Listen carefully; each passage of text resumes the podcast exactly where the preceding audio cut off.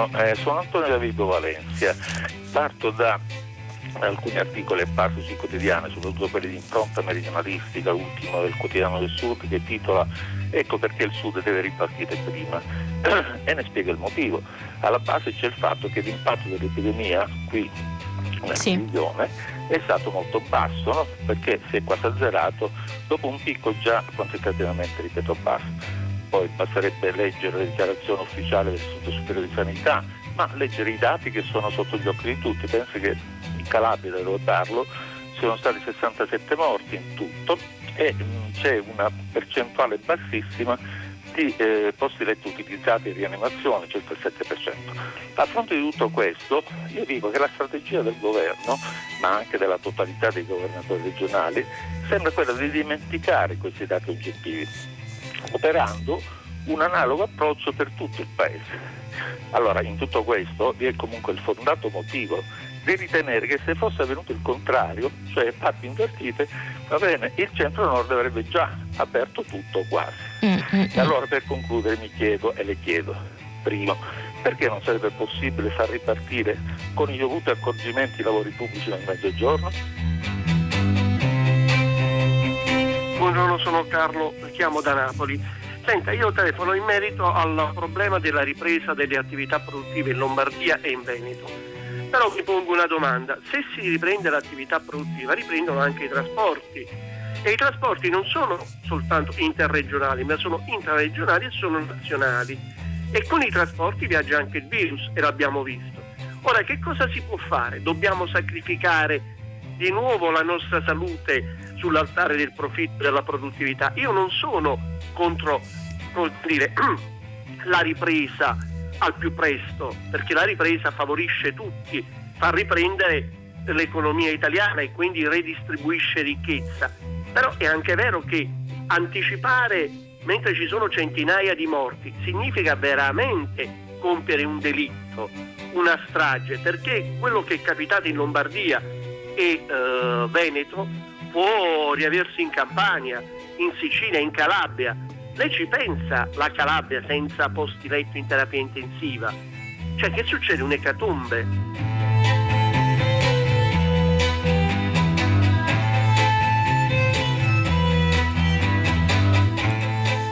Le 10, 3 minuti e 10 secondi, una buona giornata da Pietro del Soldà, benvenuti a tutta la città ne parla che come avete sentito questa mattina riparte da sud, sono arrivate ieri e oggi queste due telefonate che offrono uno spunto di riflessione molto interessante in queste ore nelle quali eh, l'Italia, il dibattito pubblico è attraversato da una, dire, da una tensione tra da una parte l'esigenza di far ripartire l'industria, le attività produttive, quello che tiene insieme il PIL del paese sul quale le stime italiane e internazionali sono davvero pessime e dall'altra parte l'esigenza di tutelare la salute.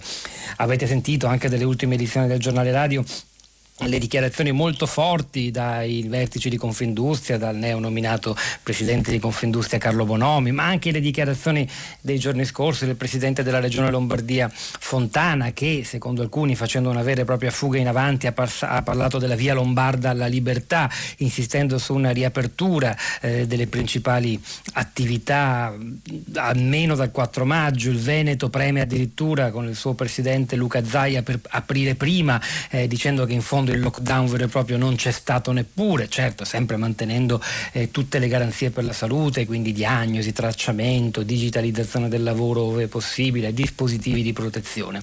E poi però c'è quest'altra domanda molto interessante che poneva ieri l'ascoltatore calabrese, ma visto che le regioni del sud sono state molto meno colpite, incomparabilmente meno colpite dalla pandemia per fortuna eh, rispetto a quanto è accaduto in Lombardia, perché non ripartire da lì? Eh, ci sono evidentemente delle opportunità opportunità ma anche delle criticità, quelle sanitarie, ben evidenziate invece da Carlo da Napoli che ha chiamato stamattina. Molta carne al fuoco dunque, molte cose da chiedere questa mattina, 335 5634 296, scriveteci messaggi via sms e via whatsapp. Noi cominciamo innanzitutto con Luca Bianchi che è il direttore dello SVIMES, lo SVIMES è l'associazione per lo sviluppo del, del, del mezzogiorno, dell'industria del mezzogiorno, un'associazione che da oltre mezzo secolo segue e monitora le criticità e anche le possibilità di sviluppo di quell'area del paese paese. Bianchi, proprio eh, così, eh, da, di primo acchito cosa, cosa le viene da rispondere all'ascoltatore, il primo, il calabrese, che dice, beh, proviamo a ripartire noi. Intanto buongiorno, ma io direi che insomma, è legittima ovviamente, forse più legittima la dichiarazione dell'ascoltatore calabrese che non quella del Presidente Fontana, insomma, perché ovviamente parte da un dato aggettivo di minor contagio. Detto questo, io credo che questa rincorsa della, a chi riapre prima è veramente una sciocchezza, nel senso che tema anche qua, cioè, legare anche il tema della ripartenza, una sorta di battaglia territoriale o regionale peggio, apre un modello lombardo, modello veneto, modello campano, secondo me è una sciocchezza perché peraltro le, come ben sappiamo tutti ormai le, le catene del valore, cioè le filiere, sono molto collegate l'un per l'altro, quindi se apri una, uno stabilimento in Campania e ha bisogno di un... Uh, di un semiprodotto realizzato in un'altra regione non riesci proprio e diventa, diventa una rincorsa sbagliata, quindi secondo me serve una strategia nazionale. Detto questo bisogna un po' vedere le singole realtà territoriali, ma non facciamo l'ennesima battaglia, apre prima al nord, apre prima al sud, apre prima la Lombardia o la Campania. Eh, detto questo però, e saluto anche Gianfranco Viesti, professore, buongiorno e ben ritrovato.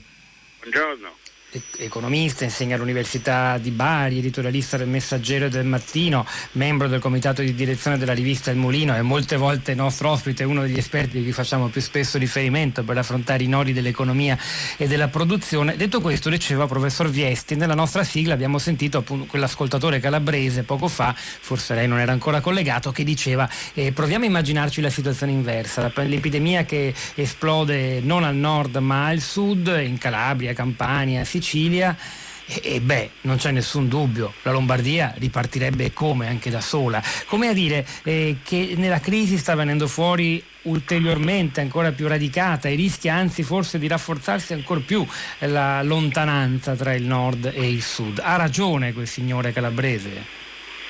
Non saprei, il rischio c'è e dobbiamo evitarlo in tutti i modi, cioè dobbiamo usare questa crisi per rinsaldare il sentimento nazionale eh, ci sono delle possibilità per farlo perché siamo tutti nella stessa barca. Eh, diceva bene Bianchi sul tema delle riaperture e credo che la sequenza logica sia questa, innanzitutto la precauzione sanitaria che viene stabilita a livello nazionale, l'abbiamo seguita fino adesso, continuiamo a seguirla.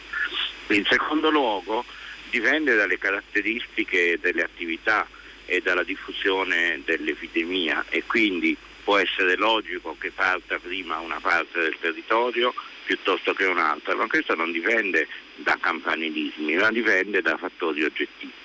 Ultima aggiunta, eh, io sono dire, sensibile a tutte e due le esigenze perché eh, la precauzione sanitaria è fondamentale anche per l'economia perché se poi stiamo male dopo questo diventa una tragedia ancora più forte. Allo stesso tempo ci sono milioni di piccole attività, soprattutto nel terziario, che sono ferme e quindi eh, prima riapriamo, prima aumentiamo la loro possibilità di sopravvivere. Quindi bisogna muoversi in un corridoio stretto, ma direi certamente con linee guida nazionali. E, eh, Gianfranco Viesti, la differenziazione territoriale che è un po' la storia del nostro paese è anche differenziazione de- delle attività e dei settori economici più importanti regione per regione, dalla manifattura, dall'industria della Lombardia che preme per riaprire, che è vitale come abbiamo ricordato tante volte anche in questi giorni nelle, nelle catene del valore europee, per esempio. Penso al mercato dell'auto che cifre di pochi minuti fa ha avuto un tonfo a livello europeo del 50% dimezzata la vendita rispetto al mese di marzo dell'anno scorso e ancora peggio è andata, ma vabbè, è evidente in effetti in Italia. E come dicevamo anche ieri collegandoci con Barbara Gruden in Germania, le, le auto tedesche hanno bisogno delle componenti lombarde, quindi c'è quel tipo di industria, poi c'è il tessuto delle piccole e medie, eh, piccole, piccolissime anche che sono la, tipicamente la natura del nord-est, del Veneto, poi le regioni del centro e del sud che invece hanno, fanno più capo a, al settore terziario e ad altri lavori che eh, soffrono di più o di meno? Perché è interessante ora cominciare a capire anche come l'impatto della crisi, una crisi inedita per la sua natura globale ed immediata, ha avvolto il mondo intero con uguale, quasi uguale gravità, avrà sui diversi comparti dell'economia italiana, che significa anche sui diversi territori. Come certo. dobbiamo leggere questo fenomeno? Dunque, io complesso? direi questo, che la, crisi è sicuramente inedita, come diceva lei, è una cosa mai vista, gravissima, perché è istantanea e sia di offerta che di domanda. La grande differenza rispetto alle altre crisi, il 73, il 92, il 2009, è che questa volta il terziario non aiuta ma peggiora cioè nelle altre volte il terziario ha fatto un po' da spugna assorbendo le difficoltà dell'industria, questa volta invece il terziario è nelle stesse difficoltà se non maggiori perché molte attività sono ferme, quindi abbiamo bisogno di una lente eh, duplice, da un lato le esigenze della manifattura che sono complesse perché riguardano sia catene di fornitura sia l'andamento dei mercati perché e anche la domanda europea e internazionale che non si sa se e quando riprenderà. Quindi grandissima attenzione all'industria, ma contemporaneamente grandissima attenzione anche al terziario perché rischiamo di avere una crisi del lavoro fortissima in questo paese perché i numeri del lavoro nel terziario sono molto più grandi ed è un lavoro spesso molto più debole fa impressione nelle tabelle dell'Istat sui settori chiusi vedere che circa la metà dei lavoratori coinvolti sono o dipendenti a termine o autonomi, e cioè persone che hanno dire, una sicurezza del lavoro molto più debole. E, ma la cosa da evitare è fare la gara fra l'industria e il terziario, bisogna eh, dire, avere attenzione a entrambi gli elementi della nostra economia. La, in, in, l'industria esportatrice è essenziale perché garantisce il reddito e le esportazioni nel nostro paese, ma eh, l'attività terziaria in questa crisi è altrettanto essenziale perché garantisce il lavoro e dunque non una gara ma un'attenzione a entrambi gli aspetti. Diamo la voce anche al mondo dell'impresa direttamente nella persona di Antonio Fortuna che è il presidente nazionale Assimpresa, l'associazione che riunisce Buongiorno. a livello nazionale 300.000 microimprese. Buongiorno e benvenuto. Buongiorno a voi.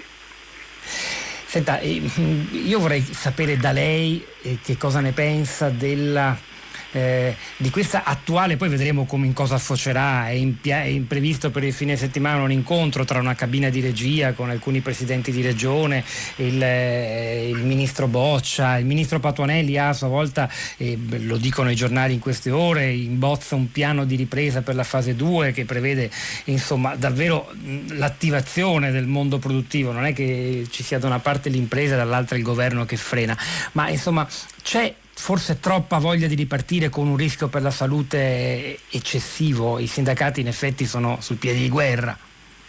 Guardi, sicuramente il problema è proprio questo, di trovare un equilibrio tra quello che, che è la protezione, chiamiamola sanitaria, e quella che è una ripartenza che purtroppo in questo momento sembra necessaria. Sicuramente quello che, che bisognerà capire è come mettere in condizione i nostri lavoratori di poter lavorare in ambienti sicuri.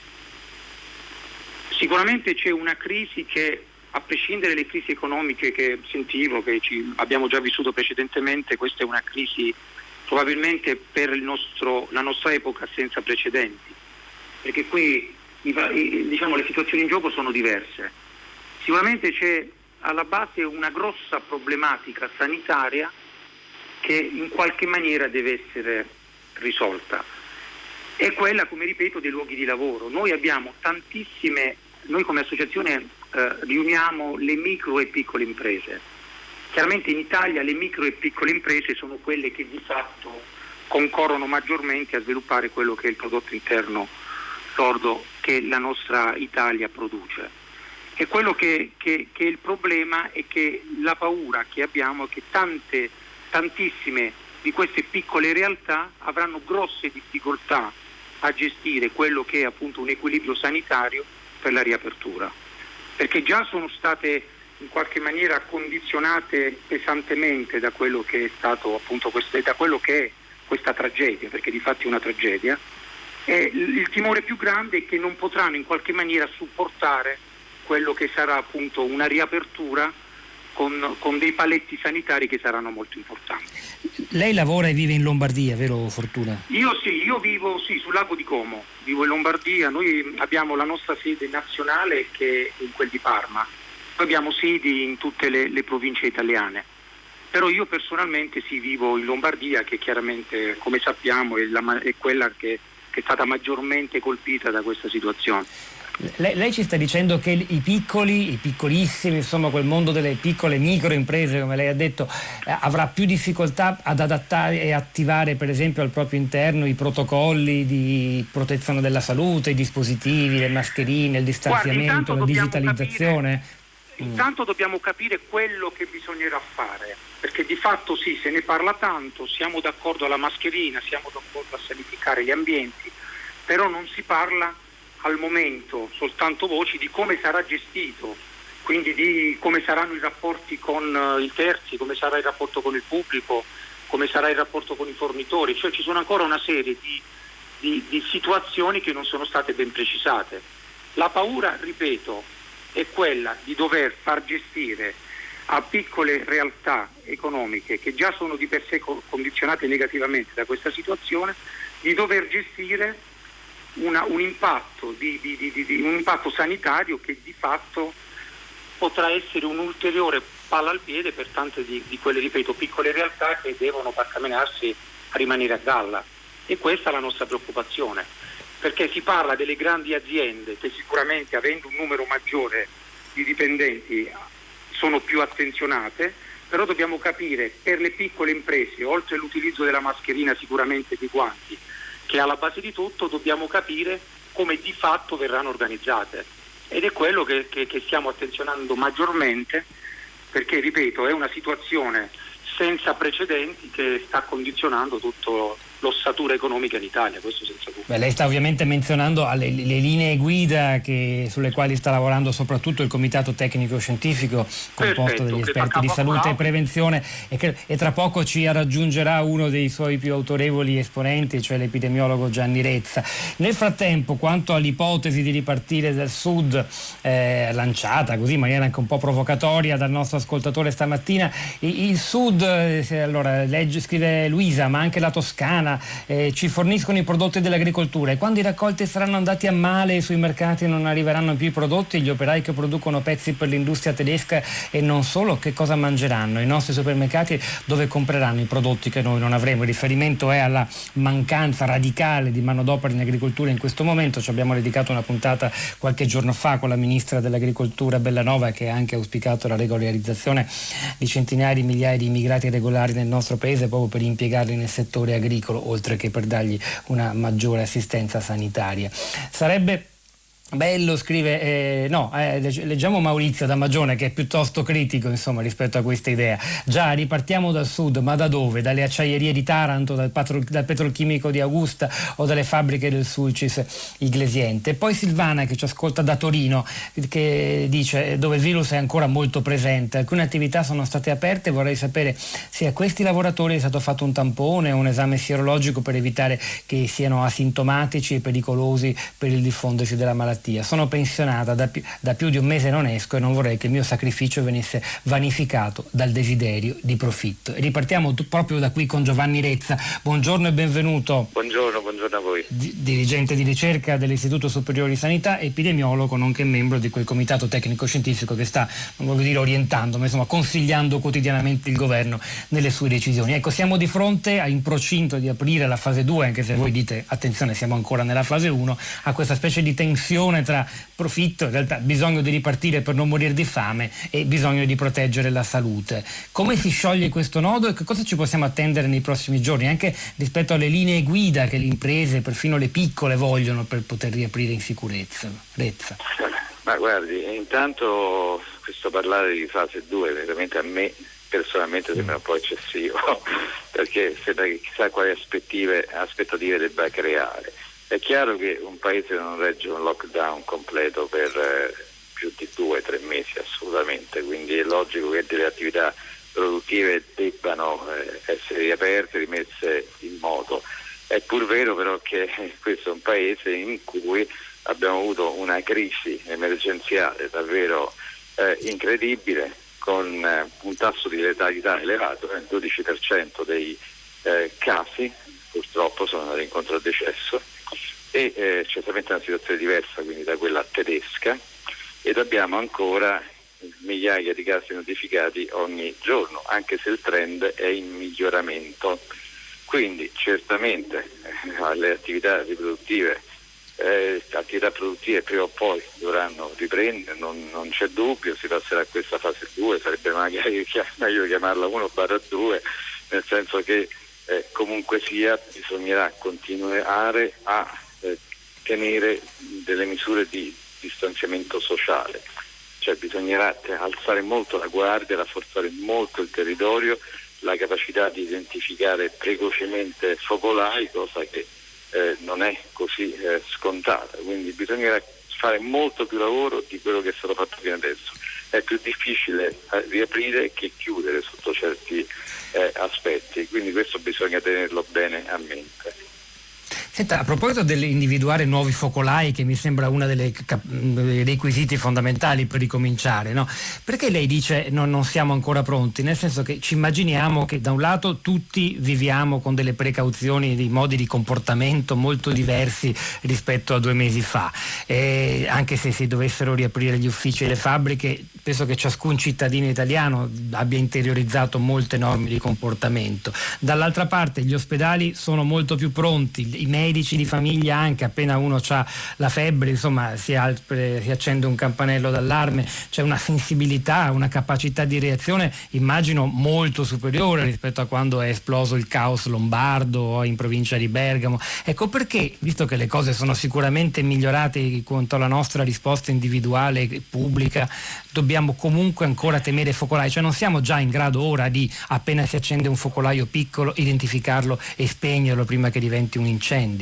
Eh, non sono sicuro che in tutta Italia abbiamo questa capacità già da ora, altrimenti non si penserebbe ad aumentare per esempio il personale dei dipartimenti di prevenzione, che è cosa necessaria. Noi abbiamo un invecchiamento, un depauperamento della popolazione del, degli operatori sanitari dei dipartimenti di prevenzione delle ASL, a cui bisogna assolutamente fare fronte, sono stati allocati dei fondi proprio per questo, però è chiaro che sono pers- personale che va anche eh, ben addestrato, bisogna battere molto sul contact tracing, cioè identificare precocemente i casi, fare questi benedetti tamponi, non aspettare dieci giorni o addirittura non farli, cosa che peraltro anche in altri paesi è comune, eh? non, tutti i paesi sono come la Germania in grado di reagire prontamente in questi casi e eh, naturalmente rintracciare i contatti, capire dov'è che il virus si muove, come si muove, sono tutte cose che vanno fatte. Finalmente abbiamo scelto l'app, abbiamo dedicato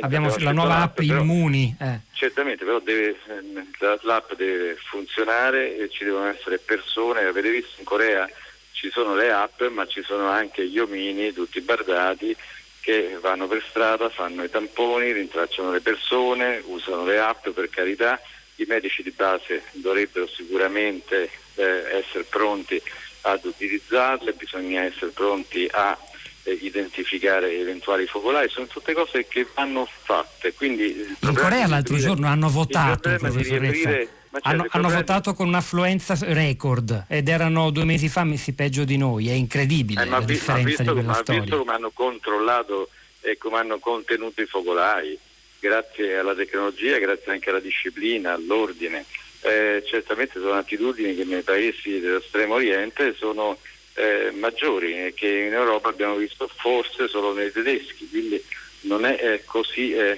facile dare tutto per scontato. Quindi il problema di riaprire attività produttive forse è il problema minore, nel senso che lo si può fare facendo, eh, facendolo in sicurezza, mantenendo il distanziamento sociale all'interno dei luoghi di eh, lavoro, magari le barriere fisiche, mascherine se ce n'è bisogno. Insomma, sicuramente questo si può fare, però bisogna avere anche capacità di identificare prontamente i focolai, contenerli, questa è la cosa in questo momento su cui secondo me bisogna battere di più. Abbiamo ancora un po' di tempo per eh, prepararci al meglio e naturalmente bisogna essere pronti una volta che eh, questo ehm, eh, avverrà. Che c'è, partirà e, e lei dice, e ribadiamolo ancora, questa identificazione tempestiva dei nuovi focolai con la successiva azione immediata per spegnerli non è tanto in capo agli ospedali, eh, quanto ai servizi territoriali, a chi sta più vicino ai malati e ai cittadini. Assolutamente sì, eh, per fortuna mi sembra sia stata ampliata la disponibilità di eh, posti eh, in terapia intensiva, questa è una cosa dovuta, sapere in Germania hanno 4 5 volte avevano i, i posti eh, di terapia intensiva. Sì. Che noi abbiamo 28.000 contro 5.000 ah, capite bene la differenza non è che possiamo confrontare mele e pere dice in Germania producono non hanno chiuso quello che abbiamo chiuso noi grazie hm? hanno un sistema evidentemente diverso di questo dobbiamo tener conto. Ci sono è diverso, è migliore. Eh. Eh, faccio, l'ultima doma- faccio, l'ultima domanda con molta franchezza e poi la lasciamo andare al suo lavoro al comitato tecnico franco, perché eh, eh, capisco che il no, paese no, deve riaprire sicuramente. Capisco pure che dobbiamo dare eh, ai cittadini garanzie sulla tutela della salute pubblica No, per questo le voglio chiedere questa cosa. Noi abbiamo dedicato tante volte trasmissioni al fatto che siamo un sistema sanitario che pur con delle carenze è il secondo, il terzo migliore al mondo e poi però ci scopriamo così più deboli, ci siamo scoperti così più deboli sul fronte della, della terapia intensiva, per cui l'impatto dell'epidemia è stato molto più devastante che in Germania. Ma allora forse non è meglio riconsiderare le categorie con cui prima lavoravamo col giudizio positivo del sistema sanitario? Ma lo sai che me lo sto chiedendo anch'io, questa è una domanda bellissima credo, eh, bellissima ma allo stesso tempo che ci lascia un po' di inquietudine, anch'io ieri riflettevo proprio su questo, Noi, ero convinto che il nostro fosse un sistema sanitario nazionale, pur nelle variazioni, divergenze, differenze eh, tra regione e regione, eh, molto buono, probabilmente per certi aspetti lo è, forse ehm, si ha, ha, dei nervi scoperti, uno di questi era il controllo delle infezioni, non a caso noi abbiamo un tasso di antibiotico resistenza molto maggiore rispetto a quello dei paesi del nord Europa, ad esempio, e questo ci accomuna a paesi dell'Europa del sud e dell'est, e probabilmente in certi settori c'era stato un depauperamento. Eh, abbiamo parlato di una probabile carenza nei posti terapia intensiva, il Ministero su questo ha fatto un grosso sforzo, è stato fatto per aumentarli eh, e stava nel piano di contingenza, aumentare del 50% i costi eh, di terapia intensiva, mi sembra che questo si stia ben facendo, c'è stato anche eh, bisogno, c'è bisogno, mi sembra che per questo siano stati già allocati dei fondi, di rafforzare il territorio. Sono cose assolutamente necessarie per affrontare con maggior sicurezza questa fase 1-2 2 che sia. Gianni Rete, epidemiologo dell'Istituto Superiore di Sanità, membro del Comitato Tecnico Scientifico che sta accompagnando il governo in queste settimane decisive. Grazie per il vostro lavoro e apprenderemo, immagino già la settimana prossima, nuove decisioni ispirate anche da voi sulla riapertura, sulle linee guida da rispettare nei luoghi di lavoro. A proposito di ripartenza, c'è Matilda, dipendente pubblica che lavora a distanza, che dice ma mi è talmente evidente, anche senza una formazione economica specifica, che le attività produttive del terziario sono sono in sofferenza profonda che non capisco le esitazioni alla ripartenza. Ogni azienda sostiene costi fissi che nessuno può ripagare, nemmeno lo Stato, se non il fatturato. Se i dipendenti sono molti, se gli impianti costano, sono decine o centinaia di migliaia di euro al mese o più, ogni mese di chiusura fa la differenza tra la vita e la morte. E poi però Fernando da Perugia che sembra quasi risponderle dicendo seccamente se riaprono e ripiombiamo nella pandemia dovremo richiuderci per altri due mesi, quindi massima prudenza. Torniamo al sud Italia da Luca Bianchi, direttore dello Svimez. Bianchi, in effetti eh, sì, le, le, regioni del mezzogiorno sono più libere dalla malattia, ma hanno un sistema forse anche di risposta ad eventuali focolai, come ci ha risposto, ci ha ben spiegato Gianni Rezza, molto più debole, oltre alla quasi totale carenza in alcune zone di ter- letti di terapia intensiva. È questo il tema, cioè il vero tema è quello, probabilmente dobbiamo ribaltare, non è dove riapriamo ma come riapriamo e quali sono le condizioni di contesto in cui riapriamo. In questo senso il tema del mezzogiorno, alla fine la crisi fa venire al, al pettine i nodi che in troppi anni abbiamo trascurato, perché la, noi, insomma, da, sono anni che diciamo, c'è un atto, una riapertura dei divari di cittadinanza, cioè sono, c'è un problema di diversità nell'offerta dei servizi essenziali, pensiamo a istruzione in particolare sanità, tra le aree del paese che diventa un fattore strutturale di debolezza. Eh, siamo stati costretti a dire, e questo è veramente brutto dirlo, abbiamo detto per fortuna che questa epidemia è andata sulle regioni più efficienti del nord perché al sud sarebbe stato un disastro. Questa è una presa d'atto drammatica perché vuol dire che nel corso degli ultimi anni, come dicevamo, si è di nuovo aperta una forte divario tra nord e sud, d'altronde abbiamo raccontato quante volte l'emigrazione sanitaria dal sud verso il nord di persone che si vanno a fare mala guarire nel curare nelle regioni del centro-nord. Questo è un tema di cui tenere conto e in particolare Rezza faceva riferimento al tema della sanità territoriale il tema della sanità territoriale è un tema fondamentale nel momento in cui vogliamo gestire anche una fase di riapertura. Quindi anche qui si mettono insieme elementi, come posso dire, congiunturali, cioè dove riaprire, con fattori strutturali. Cioè oggi mettiamo in testa che da, da questa crisi c'è un salto tra il prima e il dopo e che quindi accanto a diciamo, tutte le azioni che dobbiamo fare per una ripartenza, dobbiamo cominciare a costruire le condizioni per un intervento strutturale che renda più simile l'offerta dei servizi per i cittadini del mezzogiorno a quelli del centro-nord, oppure saremo sempre un paese esposto a qualunque crisi che possa arrivare con delle debolezze strutturali fortissime. Quindi uno ecco, su questo punto grazie davvero. Eh. Luca Bianchi, direttore Svimes. Un'ultima battuta a Gianfranco Viesti per chiudere questa prima parte di tutta la città ne parla con la domanda più difficile. Ecco, una differenza tra il primo e il dopo. Lei da economista sa immaginare il modo in cui si potrebbe eh, riplasmare nostro, la nostra economia, il nostro tessuto produttivo, non solo dal punto di vista delle modalità di lavoro più sicure, con le mascherine e gli altri dispositivi di protezione, ma proprio eh, nel, nel, senso di, di, di una capacità di resilienza alle botte che ci arrivano, perché abbiamo anche imparato che un'economia come la nostra, come quella di tutto il mondo, è fragilissima e se sta ferma un mese muore.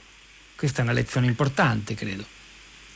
Eh, certamente non so dire come, ma certamente posso dire che questo è il tema, il tema su cui discutere, dividersi, confliggere, litigare, ma tirandolo fuori.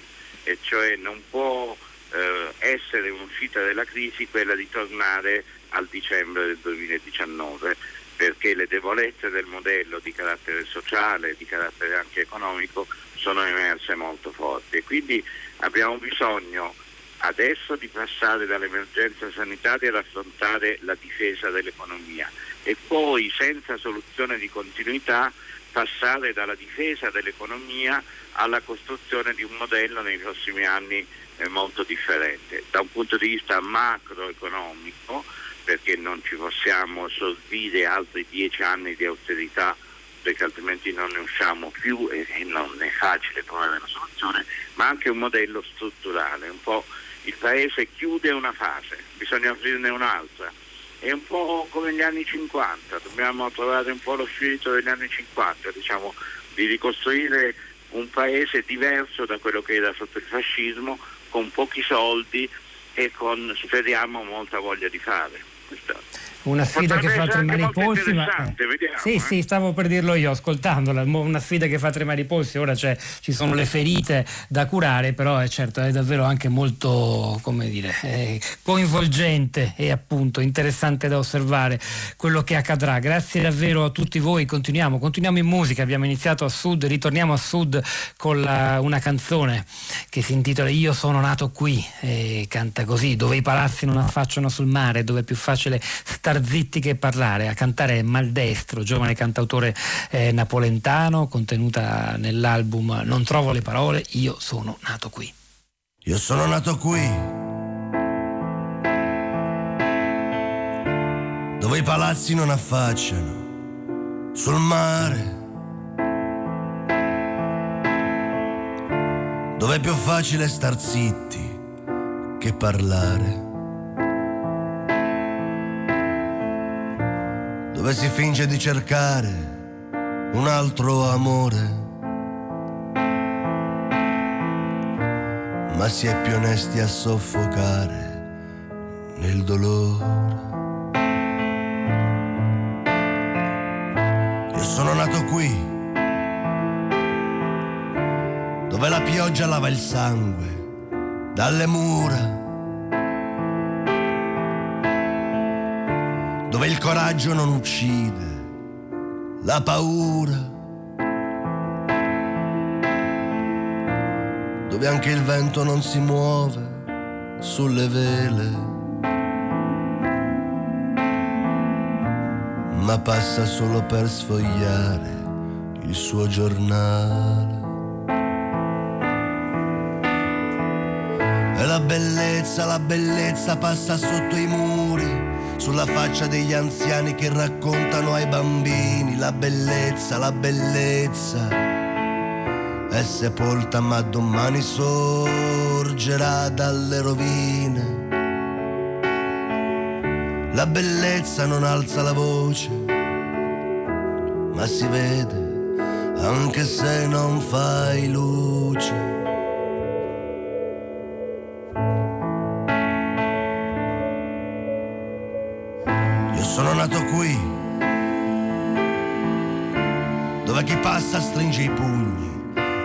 Corto, dove lo Stato passa solo se c'è un morto, dove la musica non esce da una viola,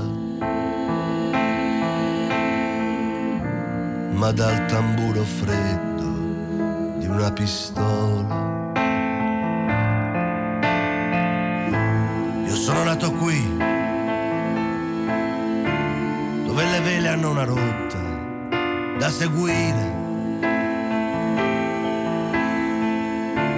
dove chi sogna di poterci rimanere,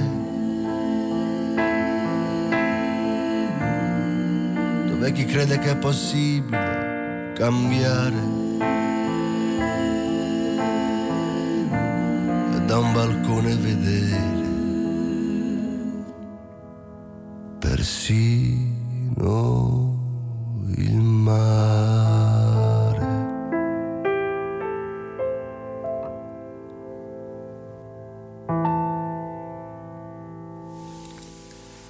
Io sono nato qui maldestro, una canzone che dal sud ci ricorda come la divaricazione tra nord e sud, eh, che è raccontata anche dall'epidemia e in questo caso a, in qualche modo a favore delle regioni del meridione meno colpite, rischia però di accentuarsi ancora perché se il paese si indebolisce, se l'economia soffre, a, a pagare il prezzo più alto saranno sempre i più deboli. E a proposito di disuguaglianze, noi vogliamo tornarci con una persona che le studia soprattutto a partire dai numeri da molto tempo, visto che il suo mestiere è quello di direttrice centrale dell'area sociale dell'Istat, la statistica Linda Laura Sabadini, collegata con noi, buongiorno e benvenuta. Buongiorno a voi. Saprebbe indicarci quali sono le, le, le principali disuguaglianze che rischiano di aumentare drammaticamente a causa dell'epidemia? Quella tra nord e sud in qualche modo l'abbiamo già citata.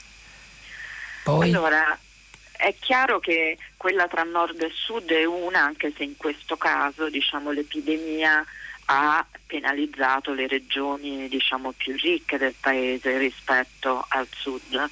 Però in generale questa epidemia con i meccanismi che porta, quindi non soltanto da un punto di vista eh, sanitario, diciamo così, crea tutta una serie di disuguaglianze anche nelle scelte, in base alle scelte che siamo costretti anche a prendere. Faccio un esempio. Se noi decidiamo che eh, le scuole sono chiuse, tutti i bambini stanno in casa. Tutti i bambini stanno in casa e si trovano in situazioni differenti a poter studiare, perché il bambino che sta al sud vive in case affollate nel 41% dei casi e il bambino che sta al sud che cosa fa? Nel 20% dei casi non ha a disposizione neanche un computer per poter fare lezione online. Quindi anche la possibilità di fruire di quel servizio diventa un elemento che accentua la distanza e accentua le disuguaglianze dei bambini. La stessa cosa succede su altri fronti. Se noi consideriamo le condizioni degli anziani, per esempio, Meno male che al sud non è arrivata diciamo, più forte l'epidemia, perché per esempio nel sud quello che succede è che gli anziani stanno in peggiori condizioni di salute, sono più multicronici, ci sono più anziani disabili o non autosufficienti e questo ovviamente nel momento in cui arriva questo virus trova una popolazione che è più vulnerabile, quindi nella popolazione più vulnerabile il rischio anche di morte o di accentuazione delle patologie gravi è ancora maggiore. Quindi in sostanza non c'è solo un effetto diretto, diciamo così, visto dal punto di vista della patologia e di una infrastruttura sanitaria che è differentemente localizzata sul territorio. Ci sono degli effetti indiretti che hanno a che vedere proprio con le misure che siamo costretti ad adottare per tamponare la situazione, per frenare la diffusione dell'epidemia. Senta, questa di- distinzione, per esempio la disuguaglianza che stiamo apprendendo gigantesca, dire, era chiara anche prima, ma forse ora è più, o più di dominio pubblico tra eh, bambini e ragazzini che stanno uh, nelle regioni del sud in case affollate per il 41%, diceva lei, senza computer, senza possibilità di fare nelle migliori condizioni diciamo, l'insegnamento a distanza. E, potrebbero, lo chiedo proprio anche a, a, non solo la statistica, ma una come lei che partecipa al dibattito pubblico, un editorialista della stampa, diventare finalmente un tema vero di dibattito pubblico, non solo più per eh, addetti ai lavori, esperti di, eh, di, di, di, problemi sociali, ma far capire che se, se non si affronta per esempio quel divario, il paese rimarrà sempre azzoppato, tutto intero.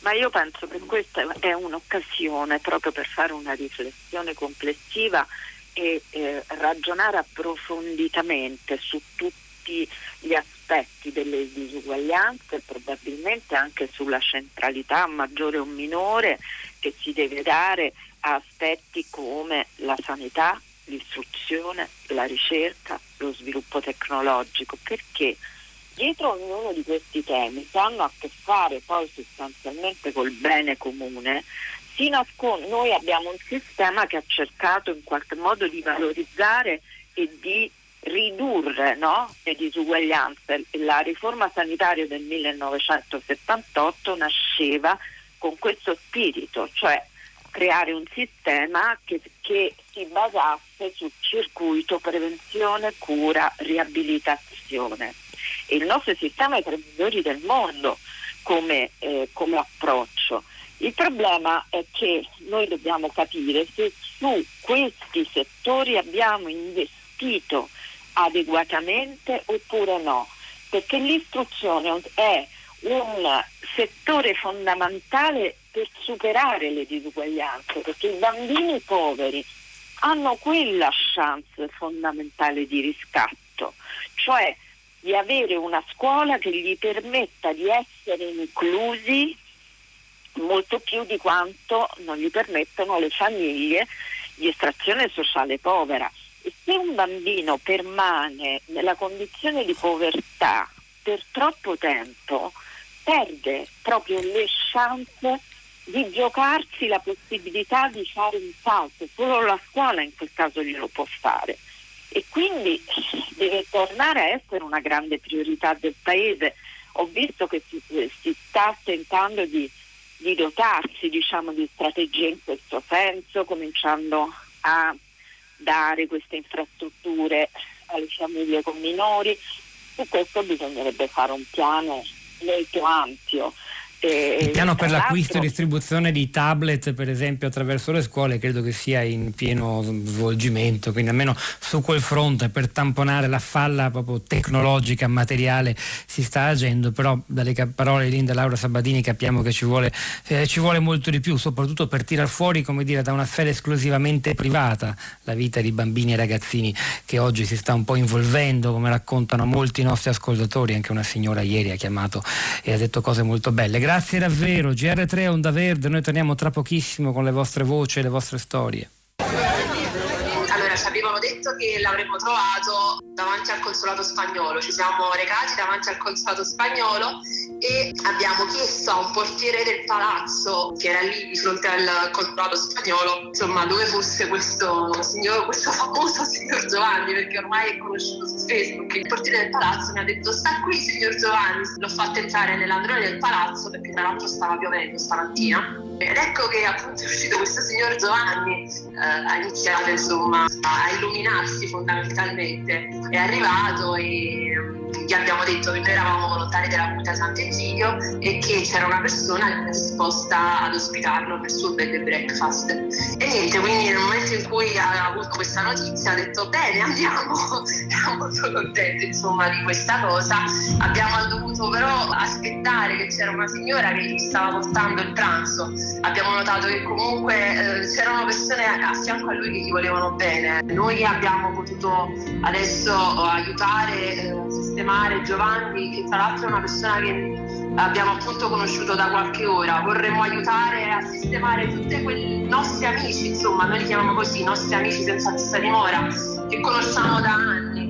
Vorremmo sistemare anche loro per questi giorni, ma non solo per questi giorni, per tutta la vita. Ci sono tantissimi nostri amici che sono lì adesso per strada e stanno in attesa, insomma, di di essere aiutati, sono soli e hanno tanto paura in questi, in questi momenti, hanno paura normalmente, figuriamoci ora insomma che eh, la città è anche deserta. Questa era la storia emblematica di Giovanni che da 16 anni vive, vive, come senza tetto a Napoli, ce ne sono tantissimi come lui in tutte le città italiane, ha ottenuto in questo caso dalla comunità di Sant'Egidio, a parlare era un'operatrice intervistata alla fanpage, una protezione durante il periodo di quarantena, la vita, l'abbiamo raccontato anche in una puntata di credo una settimana fa o poco più di tutta la città ne parla, la, la difficoltà ulteriore di chi già prima viveva in indigenza, senza un tetto sopra la testa, le file alle mense per i poveri sono aumentate enormemente, non c'è più la carità per strada, l'elemosina, non ci sono più gli avanzi dimostranti, terribile da dire ma è la verità e la vita dunque per strada è, è ancora più difficile di quanto eh, lo, lo, è, lo, era prima e la storia di Giovanni è davvero semplicemente un simbolo per migliaia e migliaia di persone persone, sono eh, 15.000 se non sbaglio soltanto nella città di Roma. Ora è il momento di dare la voce a voi, cominciando dai social network, dove c'è messaggio di Cinzia che dice io ascolto Radio Trescenza tutti i giorni e fa benissimo. E lì ho appreso, dice Cinzia, che se si tengono le mascherine a distanza di più di un metro e il ricambio d'aria costante, beh, si dovrebbe ridurre il contagio di parecchio. Se poi con l'aiuto dei medici si monitorassero le persone che hanno una cartella clinica a rischio, forse ce la facciamo. Da quello che sento i contagi ci saranno comunque, l'importante è che non siano di massa. Poi sulla questione nord-sud, un messaggio duro, forse irritante per alcuni. Il sud è una terra stupenda, dice Antonio, che il virus l'abbia solo sfiorata o meno colpita vita è spiegabile per la minore concentrazione di fabbriche, di inquinamento, di cemento, di asfalto, di seconde e terze case, di turismo forcaiolo, non so cosa intenda per forcaiolo, per questo la vivo come rivincita sull'abominevole prepotenza del nord che l'ha sempre depredata, addirittura, vabbè, della politica collusa con la mafia, gli industriali che l'hanno usata come terra di scarto con la complicità delle mafie locali per i loro sporchi traffici di rifiuti e di sfruttamento della manodopera. Gli risponde direttamente Maria con un messaggio che dice Antonio, condivido tutto aggiungendo che è ancora una terra stupenda. Vorrei sottolineare che al sud dove vivo io ci ha salvato la mobilità ridotta che in questa occasione ha dato tempo alle regioni di organizzarsi e di capire come fermare anche fisicamente il virus. Famosa la frase del presidente Emiliano rivolta agli studenti e lavoratori che si precipitavano dalla Lombardia verso il sud. Scendete alla prima fermata che trovate. La lentezza, la retratezza del sud sud hanno fatto la differenza rispetto al contagio. Spero che una rivisitazione del cosiddetto modello di sviluppo eh, si, si, parta, parta, da queste due parole che possono diventare una risorsa anziché un problema. Viene da dire evitando magari quella eh, sciocca contrapposizione, addirittura rivincita del sud verso il nord. Purtroppo queste parole circolano in rete, nel dibattito pubblico in questi giorni e sono davvero un errore ancora più grave. Allora diamo la parola direttamente agli ascoltatori iniziando da eh, Giuseppe che ci parla proprio adesso da Palermo. Buongiorno. Buongiorno, buongiorno a tutti voi, grazie di accogliermi nella vostra casa e nostra. Grazie a lei. Prego Giuseppe. Eh, io, io mi è venuto eh, spontaneo il, il, messaggio che, ehm, che ho fatto. Eh, vivo, ho 62 anni, insomma, e, e, e, e ho sempre vissuto ecco, qua nel, nel sud, eh, viaggio molto, tra l'altro sono insegnante e anche musicista.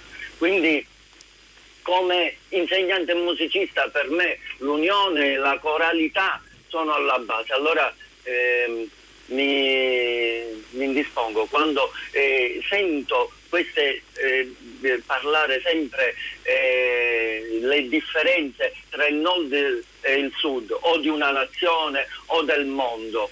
Allora mi è venuto spontaneo ehm, eh, dire ehm, come le diversità, si parla tanto di diversità, ma le diversità uniscono e è come eh, il, il, corpo, come dice San Paolo, il corpo è fatto da tanti organi. Giuseppe, nessuno... io la devo fermare perché ci sono altri ospiti. Diciamo così, come dice lei, le diversità uniscono e invece le disuguaglianze dividono e separano. Le piace come completamento. Andiamo a Milano ora però. Giorgio, buongiorno. Buongiorno.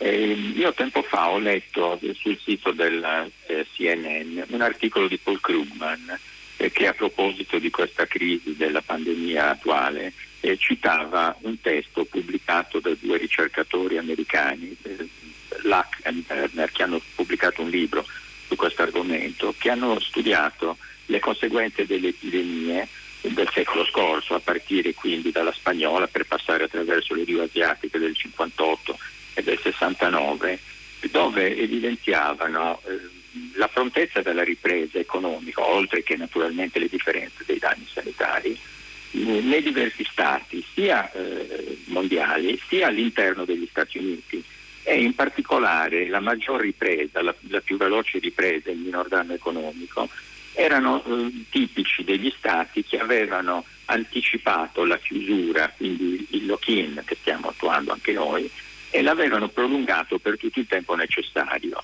Contrariamente a quelli, sappiamo che negli Stati Uniti i diversi stati hanno grande indipendenza, per cui sono decisioni che spesso prendono i governatori individualmente. Cioè chi ha riaperto e... prima poi in realtà ne ha pagato, ha pagato, un prezzo più elevato perché era troppo presto, non erano ancora le condizioni giuste. Grazie, davvero interessante, Beh, si può approfondire immagino cercando in rete questo studio di cui ci ha parlato Giorgio da Milano, l'ultima voce di, qui, di oggi, di questa settimana di tutta la città ne parla, che lascia la linea a Marina Lalovic per Radio Tremondo. Hanno lavorato a questa puntata Fiore Liborio alla parte tecnica, Piero Pugliese al suo fianco in regia, Pietro del Soldato al microfono, Rosa Polacco, Cristina Faloci, Sara Sanzi, la nostra curatrice Cristiana Castellotti vi salutano, ci risentiamo lunedì mattina alle 10.